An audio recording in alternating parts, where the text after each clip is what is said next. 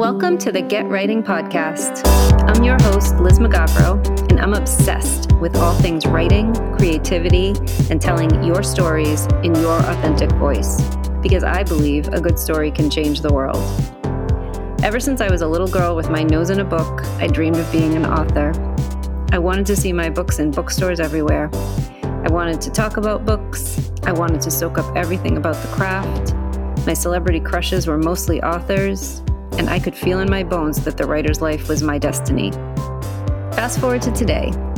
Along with my alter ego, Cate Conte, I'm an Agatha Award nominated best selling author with three mystery series. But it wasn't all smooth sailing along the way. I experienced many setbacks, crushing self doubt, a lot of career detours, and I even lost my voice a few times when I let the world get in my way.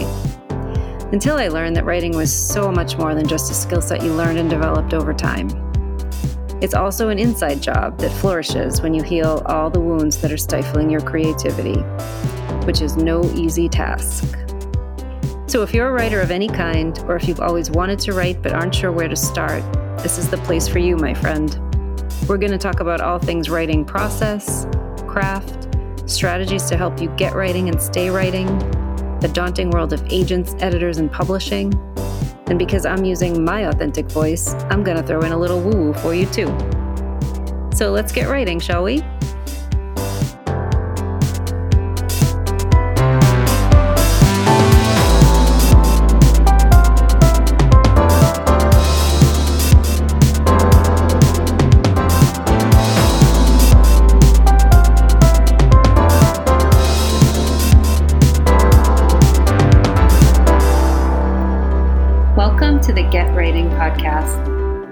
This is your host, Liz Mugavero, and I've been waiting for this conversation for a while. I'm so happy to finally be sitting down with my good friend and fellow author, Dave Singleton.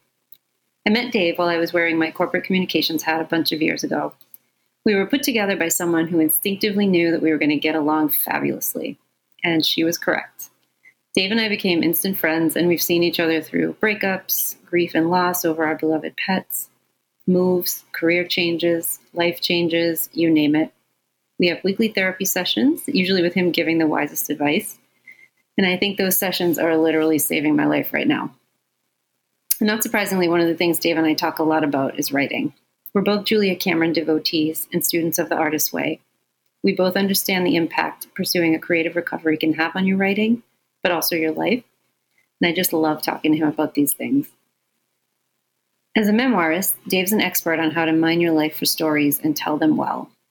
Whether you're a fiction or a nonfiction writer, this is so critical because I believe our lives impact our storytelling, both the stories we tell and how we tell them, even if we're not writing about our own lives.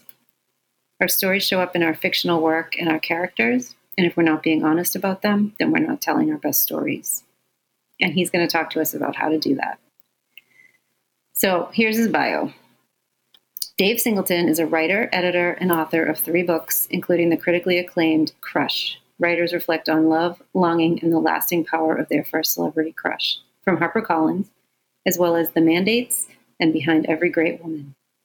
His work has appeared in publications including The Washington Post, Chicago Tribune, PBS, Next Avenue, Salon, AARP Media, Yahoo, the BBC, Washingtonian, Huffington Post, Harper's Bazaar, Tango, MSN, Out, and Scoundrel Time. Whew, that's a list. He's appeared on television and radio programs including NBC News, Fox News, NPR, Blog Talk Radio, AARP Primetime Focus Radio, and the BBC. His writing has been recognized with the GLAAD Award for Outstanding Multimedia Journalism, Media Industry Award for Outstanding Writing, and two National Lesbian and Gay Journalist Associations Excellence in Online Journalism Awards. He's also a contributing editor for the literary journal Scoundrel Time a teacher of memoir and creative nonfiction, and a speaker at universities, conferences, and events. His website is davesingleton.com. I can't wait for you guys to hear this conversation. It's a really an awesome one. So let's get into it. Hi, Dave. Welcome to the podcast. Hi, Liz. I'm very excited to be here. I'm really excited you're doing this. I'm really happy to have you. I love our conversations, and I think we should record all of them. all of our weekly Friday Friday conversations that we've been having for now six years. I know, right? Well, maybe not the first five, but at least definitely this last year. yeah, for sure. Well, it's good, right? I mean, it we cover everything. We go over relationships and family and people and all the things that you want to mind for telling your own story. So it, it kind of ties in. Absolutely. All the people we want to murder in our Sure. Oh, well, that's right. That. For the thrillers that we're going to write. Yep. Totally. Yeah. well, why don't you tell people about yourself a little bit first before we jump in and how you started writing and all of that good stuff? I started writing when I was a teenager and I did all of the awful kind of writing that people now go on stage for groups like um, Mortified, which I've been a judge for Mortified contests, but I've actually never gotten up on stage and actually done what they do, which is they take their diaries and they take all of this sort of source material from when they were teenagers and go tell their stories. But I have all of that stuff. I, I still have it. I've got this huge file cabinet that goes back to when I was probably 14, 15. And I started writing for myself and um, I grew up um, in the Washington D.C. area, um, and I have lived. I lived around here for quite a while with some breaks going to Pittsburgh and New Orleans and New York City. I worked in publishing for about 25 years at places like Bantam Doubleday and Time Warner and um, Scholastic. And I I think I got really serious about writing when I was in my, I think it was, it was my early 30s. Um, we can get to that in a minute, but um, yeah, I started telling stories when I was assigned at, at, in school. I think I was 16 and I was assigned uh, an essay to go out and write about a person. Hmm. You had to go out and write about a person. And so I chose to go to the local Roy Rogers. Do you remember Roy Rogers? Yep, I do. I mean, I didn't have it where I live, but I yeah. I yeah. Well, it was kind of a big deal. It was near my my high school, and I was just starting to drive, and so I went to Roy Rogers at dinner time, and I sat in a booth, and I wrote this piece that wove in the stories of these four groups around me like there was a family and there was one person alone and um, i wove in this little patchwork story about these four disparate groups and um, did that. And I remember showing it to my father the night I did it. And my father, who was a great lover, of, was a good writer and also a lover of books and all things writing, as was my mom. And I showed it to him and he looked at it and, you know, he wasn't quick to give compliments, but he looked at it and he was like, yeah, this is, this is pretty good, Dave. This is pretty good. That's awesome. I would love to read that story. It sounds interesting. Yeah, I would too. I would love to find it. I mean, now it lives in my memory rent yeah. free. And I think of it as like, you know, the great piece that I'm sure it's probably awful, but um, I think of it fondly and I wish I still had it. I don't know why I don't have it. Maybe it's in that file cabinet, which, you know, if you really start digging in that file cabinet, you're going to find Jimmy Hoffa because everything is in this huge file cabinet going back, you know, many, many years. I love it. And we're going to have to come back on another episode and talk about your time in publishing because I know a lot of writers, um, including me sometimes, are mystified by the world of publishing. So yeah, I mean, it was really interesting to be right there. I, I mean, I will. I have some good stories. I mean, when I started, um, my first big job in publishing was with the Hearst magazine group. Ooh. And that was really cool because I wanted to work in magazines. I was a complete magazine junkie. I was the kid who, you know, after church or whenever we were going out somewhere and we went into a store to pick up something, I was the kid that they then had to go to the magazine section and drag away because I was glued to magazines, glued to magazine profiles. And I guess, you know, just endlessly curious about it. And I wanted to work at Esquire magazine. And I didn't know what that meant at all. I found out it could mean a lot of things from editorial to promotions to all sorts of things. Uh, but I didn't at the time, and I wanted to work there. And I ended up working there. I ended up getting a job. Um, was the youngest person by 25 years working on new magazine development. And we wow. launched five magazines. So that was cool. That's very cool. Yeah. All right. I like that topic. We're going to have to come back to this. Um, but let, let's go back to writing for a little bit right. though. So was memoir always your first love? Was, you know, were you just motivated to start telling stories about your life? No, I was motivated by telling stories about people. I think I was just endlessly curious. Um, like that first assignment to write a personal essay about other people. Uh, I think I was just curious about people, and I think I was moved by a good story. I didn't know what all the elements were of that like I do now, but I knew it when I read it. And you know, as one does, you read a great magazine profile or a great book, and you know, you know it when you read it. Um, so I don't think memoir was it yet. I hadn't really thought about mining my own life for my own stories until I was a bit older. And I think yeah, I think I was I was I was in my 30s. I think when I started doing that. So how did you make that transition? Well, I mean, I wasn't publishing a whole lot. I was publishing a few things here and there, and wasn't getting paid for it. Uh, you know, I was just sort of getting in like city papers or that kind of thing, where they they weren't really paying, um, or s- school papers or that kind of thing. I got into it because I started writing columns when I was in my 30s about my friends who were dating. And this dovetailed with when you're do you even remember like when AOL started sending out all those discs in 1996, 97, you know, to go onto chat rooms and that no. kind of thing? No.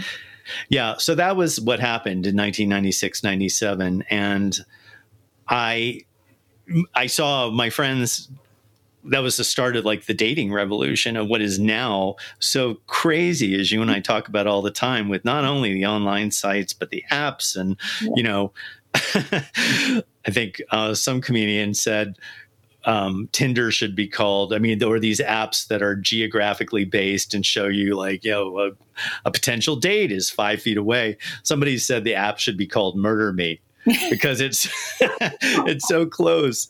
And that's what it's become now. It's like these apps and these sites and there's so many of them. But back then there wasn't anything. And i was really into relationships. They were not easy for me. And i was a serial monogamist which i wrote about in my first book the mandates. I mean i just parachuted into relationships when I really should have stopped and like really looked at them a little carefully. But I was diehard romantic and wanted to be in them, and I was a serial um, monogamist. And I think I was in my um, 30s when I stopped and I was like, wait a minute here. And my friends were also, you know, trying to be much more intentional about dating.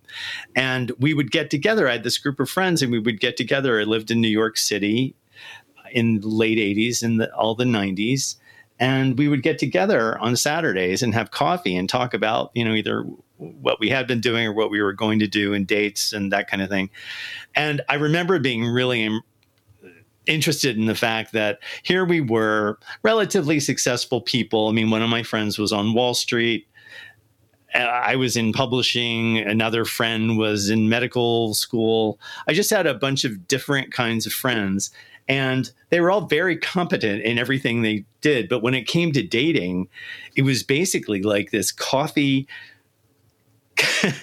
coffee clatch scramble to talk to each other and figure out what we were doing and um, you know and that's when i realized how essential relationships are to somebody's emotional life um, you can be vested in a lot of things in your life but considering how much your relationships are part of your emotional life. It, it was striking to me how little people really talked about it or wrote about it. And so I started writing a few columns that were kind of sex in the city ish, but for gay men.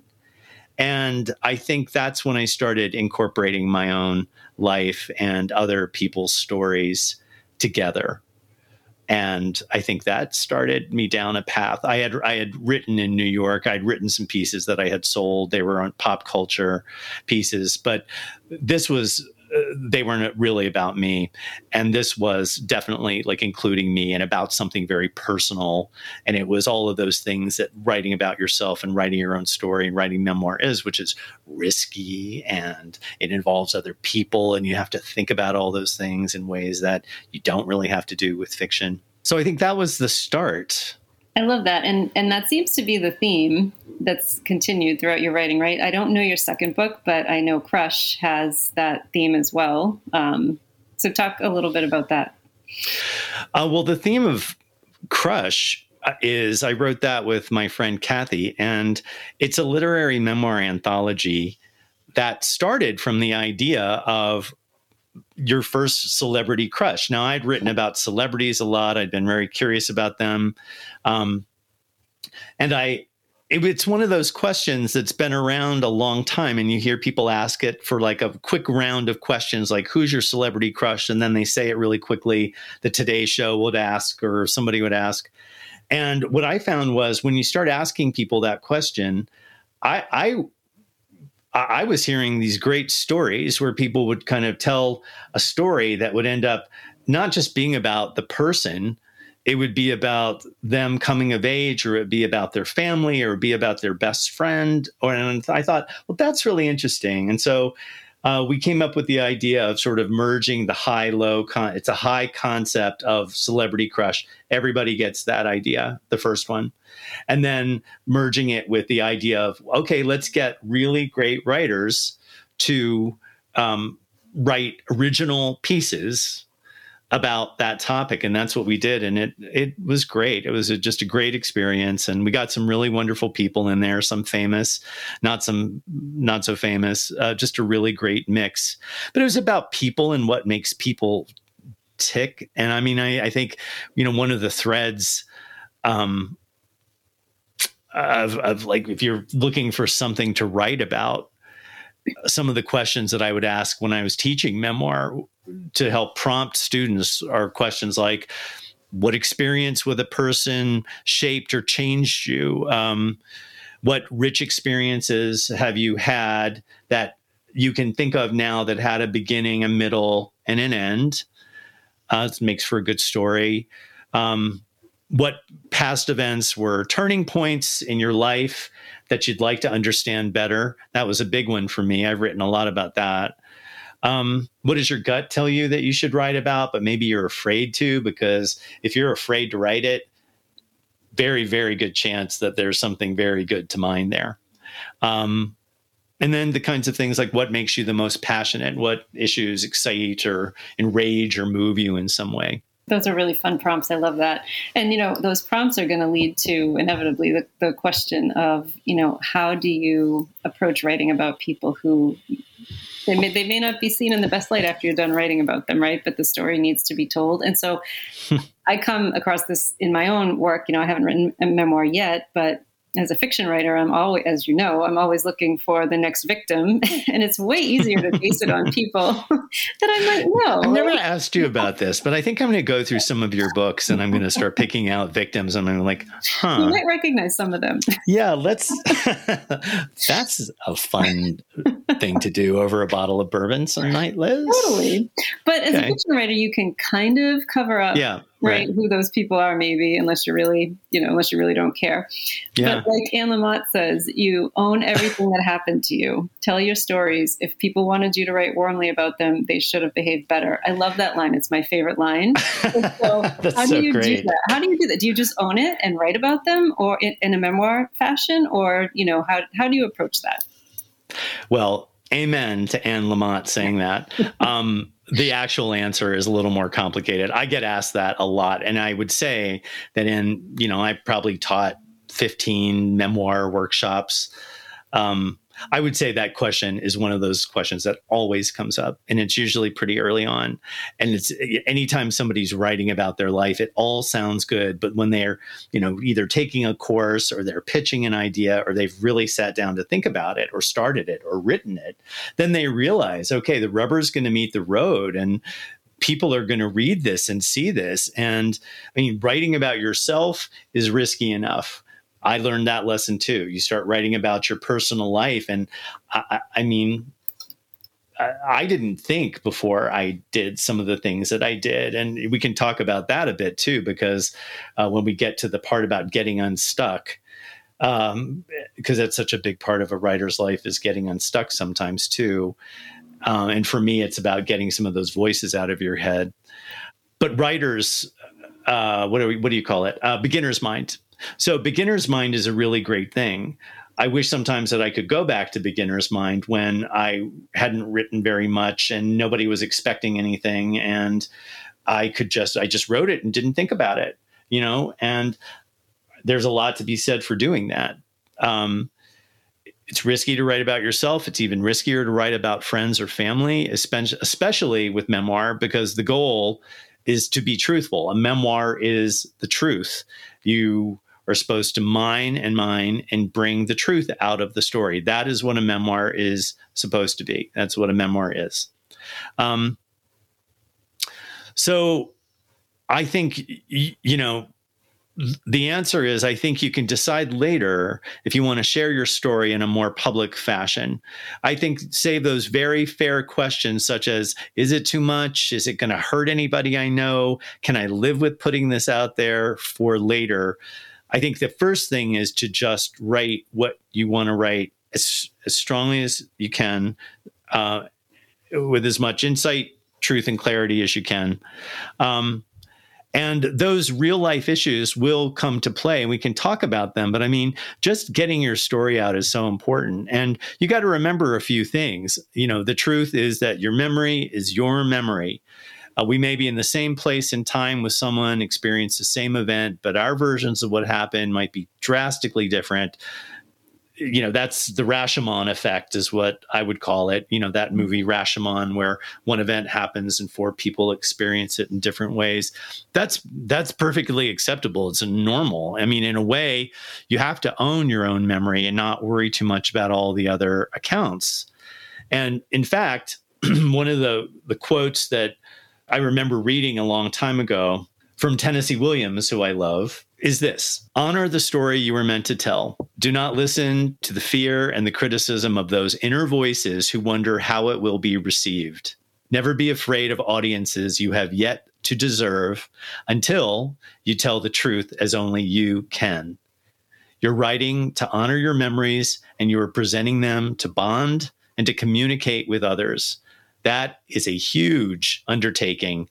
And that is all you should be concerned with when you sit before the pale judgment. Ooh, I love that. And that's so true for any type of writing, too, right? Whether yeah. it's memoir, fiction, just get the story out and, and fix it later. Yeah, there'll be time to figure all of that stuff out, but telling the truth as honestly and vividly as you can is extremely important. And I know with my students, they took to that. I mean, that was helpful for, for them. They could just then focus on the work and they were in, you know, in the workshops, they were in a safe space where they could share the work and get feedback on it. Uh, in any kind of memoir workshop, I mean, it does sort of lean over into the therapy world a little because people get confused. Like, if I'm commenting on this person's work, should I comment on what happened to them? A lot of times it's difficult things, traumatic things or should I just like focus on the writing of it? And I, as the workshop leader, I always felt my job was to try to make sure I was leading everybody down, just focusing on the work part of it. Um, but uh, I would say just write write about it. And one thing I wanted to say about memoir, and I'm not sure where would be a good place to say it, but uh, the other thing is, as you're doing this, it's just it's not a memoir is no place to get revenge. It's no mm-hmm. place to appear angelic or cast yourself as the victim. Don't use your memoir to whine or to be one sided. You have to delve into deeper parts of humanity, yours and those you're writing about. And you have to turn as fiercely critical an eye on yourself as you do anyone else you write about. It can be very, very painful. Uh, Frank McCourt the author of Angela's Ashes, said, writing memoir is like preparing yourself to go to confession. You have to examine your conscience. And the reason I wanted to put this in here is that that's a helpful thing for people to think about too, because when you do think about telling your story and how it will be received, your intention of going into it and treating yourself with the same critical eye as you would anybody else in your life should should give you, I think, a little bit of relief because you know you're not going in there um, to to to write a revenge story where you're the hero and they're the bad guy. That's that's not even a piece that's going to move people in the way that I think most writers would like to do it. Um, and so that's also something that I think can make writers feel better about putting their real stories out there too, because they're putting themselves out there as a flawed human being, just like everybody else.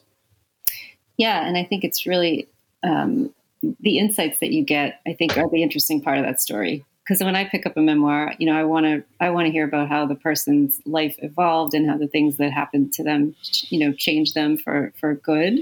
Yeah, um, I'm not interested in you know, like you said, who who the villain is. I want to know how this shaped that person and, and how that person got to be who they are.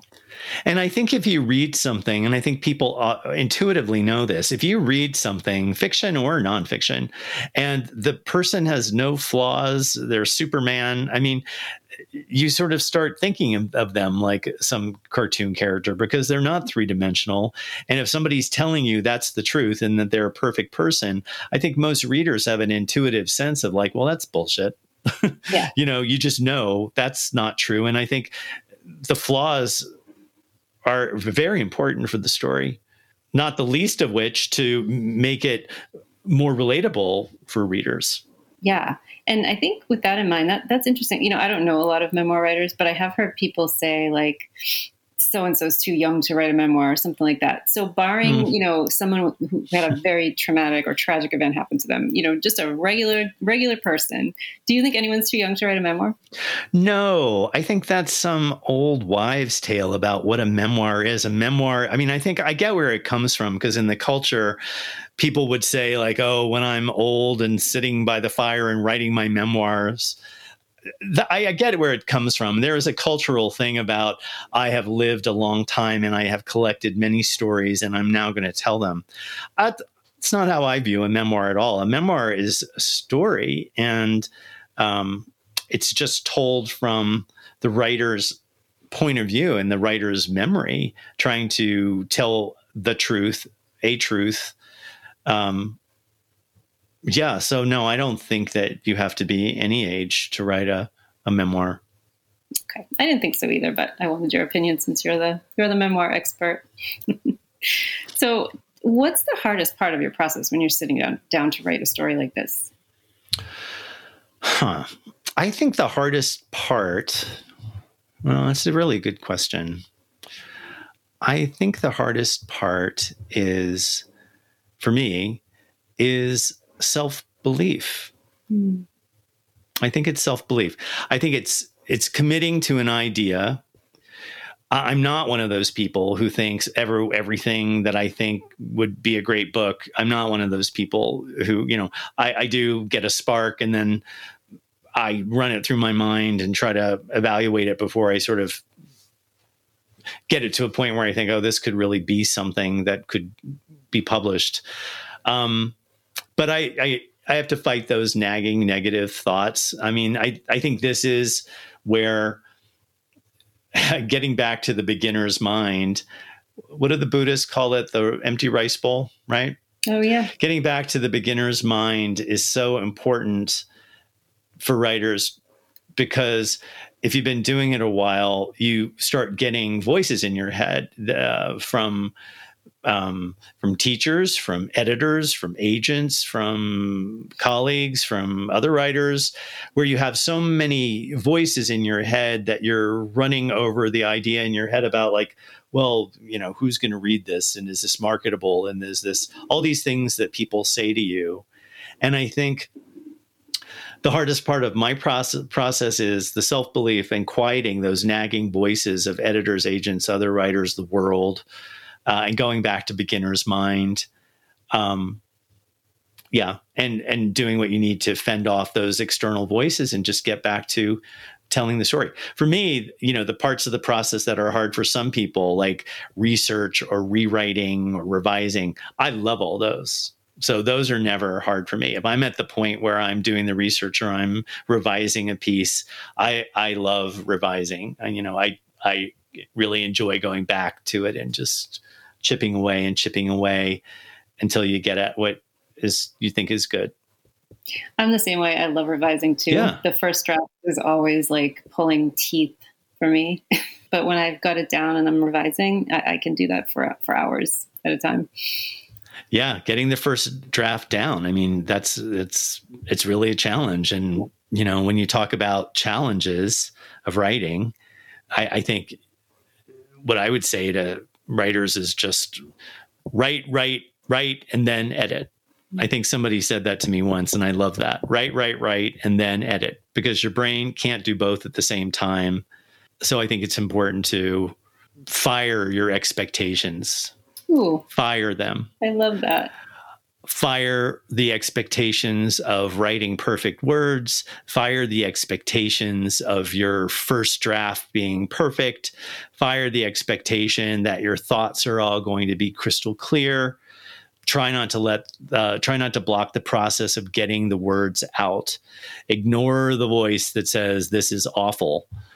Maybe it is. I mean be okay with getting your words down even if they are awful first things first the first step get your thoughts down you can zero in on editing and should of course later and um, yeah i think that's a really important way to overcome that particular quandary. I like that. Fire your expectations.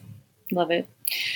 All right. So I mentioned before how in fiction, you know, I can sneak in a person and kind of cover them up a little bit and, you know, murder them. Um, but what about in memoir? Can you do something like that in memoir? Do you ever put any secrets in your in your writing that only someone who really really knows could be able to find? Secrets in a memoir. Well, I think sort of by nature the secrets are out in the memoir. I mean, if you've published it, um, I think you can put secrets in your writing that you don't end up actually publishing. You could you could put things in and then decide to take them out for whatever justifiable reasons, and there are many. You don't want to hurt your mother. You don't want to uh, get somebody in deep trouble. You you know, there's a lot of r- real life reasons that are very reasonable. Um, but in terms of secrets for um, yeah, for mom, no, I don't think so. I think you, if you're going to put them in and you feel good about publishing them, yeah, no, they're. I think the secrets are in. I think that's a great part of fiction, though, and one that I'm really looking forward to exploring down the road, which is being able to take the aspects of your life and the people that you know and the things that have happened to you, and you know then put them in fiction. I hope to do this in fiction. I, I, you know, lots of secrets are just waiting to do that. Okay, so that's a great segue because I was going to ask you for all the fiction writers out there who might be listening, who may want to take some of the ideas from their own life and you know put them into their their fictional work. How do you approach that? I would say using your experiences to inform characters and situations and details. I mean, if you've been writing about your life, you know, like I have, I, I mean, for me, I think you mentioned this earlier, like what are the kinds of things, you know, mining your life for stories. I mean, I've done that a lot in my life. I mean, I've written about my own relationships, my own most painful experiences, um, I've written about a lot of painful things, caregiving. I, I used my writing, I think, to address those things that were nagging me and keeping me up nights and those things. I think I used all of the personal things and I wrote about. I wrote about being gay during the height of the AIDS pandemic and how difficult and challenging that was. Um, in addition to writing about what stimulated me, like pop culture and escaping and all that stuff. Um, so I think taking those experiences that you've had, maybe that you've written about, your real life stuff, and then putting it into fiction Um, if you've been writing memoir, if you've been writing creative nonfiction, and you have, you understand that details are so important.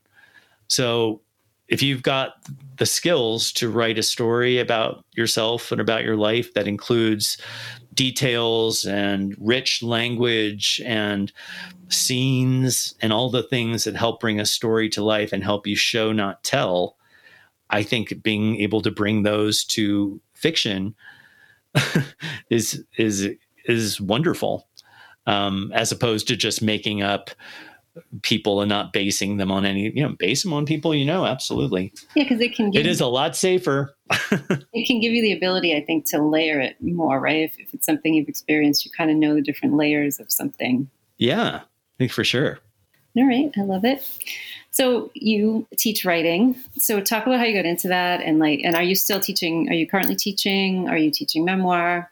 Um, and I'm not at the moment. I've done some guest spots. I did one recently at American University, and it was really great. I loved it, and it reminded me how much I missed it. And you know, being on a campus again mm-hmm. post COVID uh, post not being able to actually be with people was really exciting uh, because I did go through a period um, for about six years where I taught a lot, a, a whole lot, and I loved it. I it just bubbled up for me. I wanted to share that experience and I with, with students in workshops and I loved helping people and helping people tell stories. It was incredibly rewarding. Gosh, I think of so many wonderful people I met and so many wonderful writers and it became I mean, I got into it because I wanted to do it and I thought it would be great. And then I got into it and I really loved it and I did more and more and more of it. And then I did stop. I, I think I got busy. I had some family things I had to deal with. And um, yeah, I, I did. So I have sort of moved away from it, but I would like to get back to it. I have been reminded recently from doing a couple of guest spots that um, it's great. It's really wonderful to be around that kind of energy. Yeah. Would memoir still be your topic or would you branch out maybe into other I think I I think I would still do that and would do creative nonfiction.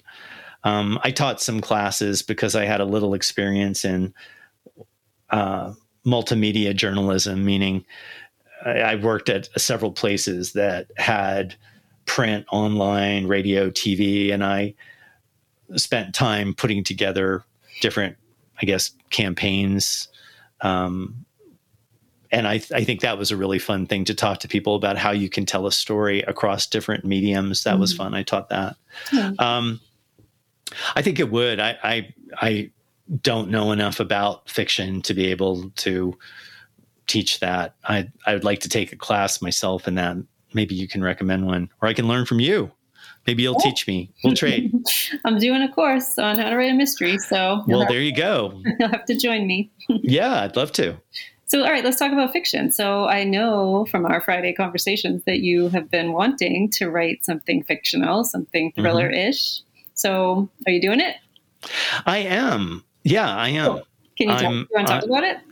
I don't think I can say too much about it. Okay. It's just I'm really excited to uh, I'm really excited to try something different. I, I, mean, I don't know if other memoir, I've never actually talked to any other memoir writers about this, but I got to a point where I felt like I'd mined so many different aspects of my life. And I guess, like I said before, a lot of what I wrote about were things that were really troubling me and that I wanted to understand better.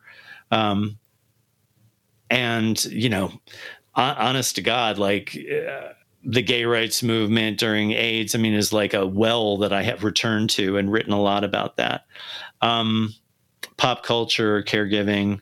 I've written a lot about myself in those situations, and I'm just excited to to not do that or to take whatever I can from my nonfiction world and apply it to fiction so I'm, I'm, excited to do it. I've written some. I've written a couple of novellas. I've written some short stories, but I've never actually attempted writing a novel until now. I'm excited to read it when you're done because I love Thank thrillers. You. So I'm looking forward to that. All right. So Rapid fire. One or two sentences, unless you want to do more. How and when did you know you were going to be a writer? Well, I always wrote since I was a teenager, and I'd enjoy doing it and occasionally getting pieces published. But I think I knew I was going to be a, a professional writer uh, in my 30s. I think it wasn't until my 30s, and I felt my voice and I felt the urgency and I felt prolific. That was for writing my writing. I mean, writing communications, as you and I both know, that's very different. You're writing for somebody else, it's not the same as writing your own work. So I would say that in my 30s, I really felt my voice kick in and I felt the urgency and I felt prolific. And that's when I thought, yeah, I was no, I was no longer afraid of rejection or of sharing work to get feedback. And I thought when I got to that point, when I was just like, yeah, I, I want to hear what people say. And if they don't like it, you know, tell me why. And, or what can I do to make it better? And I, I realized when I got to that point, I thought, okay, yeah, I think that's it. This is it. Cool. Favorite book on writing? Mary Karr's Art of Memoir pops up in my mind right away. I really love her style of writing and she's so engaging. She just is such a great storyteller. I mean, there's a lot of people who write about memoir. I mean, Stephen King wrote a wonderful one.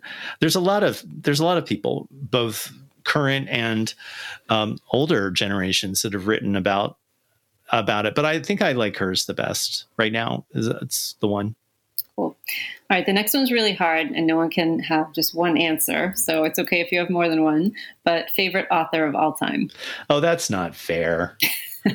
that's like, I hate these favorites, like favorite song. How in the world are you supposed to pick a favorite song? Right? I mean, it changes so much. Uh, so I guess I'll just free associate and I'll leave out a lot of people. I love reading my friends. I'll say that too. I've got friends who are writers and I'm always excited to read their stuff. Um, I would say from contemporary Michael Chabon and and Carrie Fisher. I love Carrie Fisher. I just mm. love Carrie Fisher's writing. And then older, I would say F. Scott Fitzgerald. I love his writing. And James Baldwin. I'm very mm. moved by James Baldwin. And uh, my favorite poet is Yeats. All right. One no fail way to get out of a writing slump. Oh, a writing slump. Well, I think like I said before, fire your expectations. If you can't if you can't get moving, just sit. I mean, I think the writer, the very, very prolific writer, Nora Roberts, once said in an interview that, you know, getting, uh, what did she call it? Butts and seats, butts and seats, B I S, butts and seats. And um, you do that. You do that with your workshops. You do, do that with yourself. I think that's really important, just sitting there and, you know, whether it's you give yourself a goal of I'm going to write a thousand words, and if they're crap, they're crap. But I'm going to actually do it to just sort of push through it. Um, the other thing, uh, and you know, you and I do both love Julia Cameron, and I think she's got some wonderful tips. And one of them that I think is is great too is don't forget. Um, I'm paraphrasing her, so you'll know if I'm getting this right. But is it take yourself on a date, a creative date, artist date? Yep an artist date. Yeah. So i think doing that and to me that just means getting out of your situation. I mean first firing your expectations is number one but then number two changing your scene changing your changing your scene can change yourself. And just going to a show going to a museum being out in nature uh, you know listening to an album start to finish um, whatever it is that sort of something you haven't done before, anything that sort of breaks your patterns and gets you out of a rut, I think will be good for getting out of a, a slump, right? Yeah, and artist dates, I mean, she talks about them as something that you should be doing weekly. And I have to say, I fall down on this a lot. Like, I always yeah. forget to give the time to myself, which I'm, I'm constantly working on. Yeah. But I mean, first things first, and if the discipline of of the first step and just getting your thoughts down and not worrying about whether it's good or not worrying about editing, yep. which you can do later. Yep. All right, you're gonna hate this question too. Favorite song on your writing playlist? Hmm.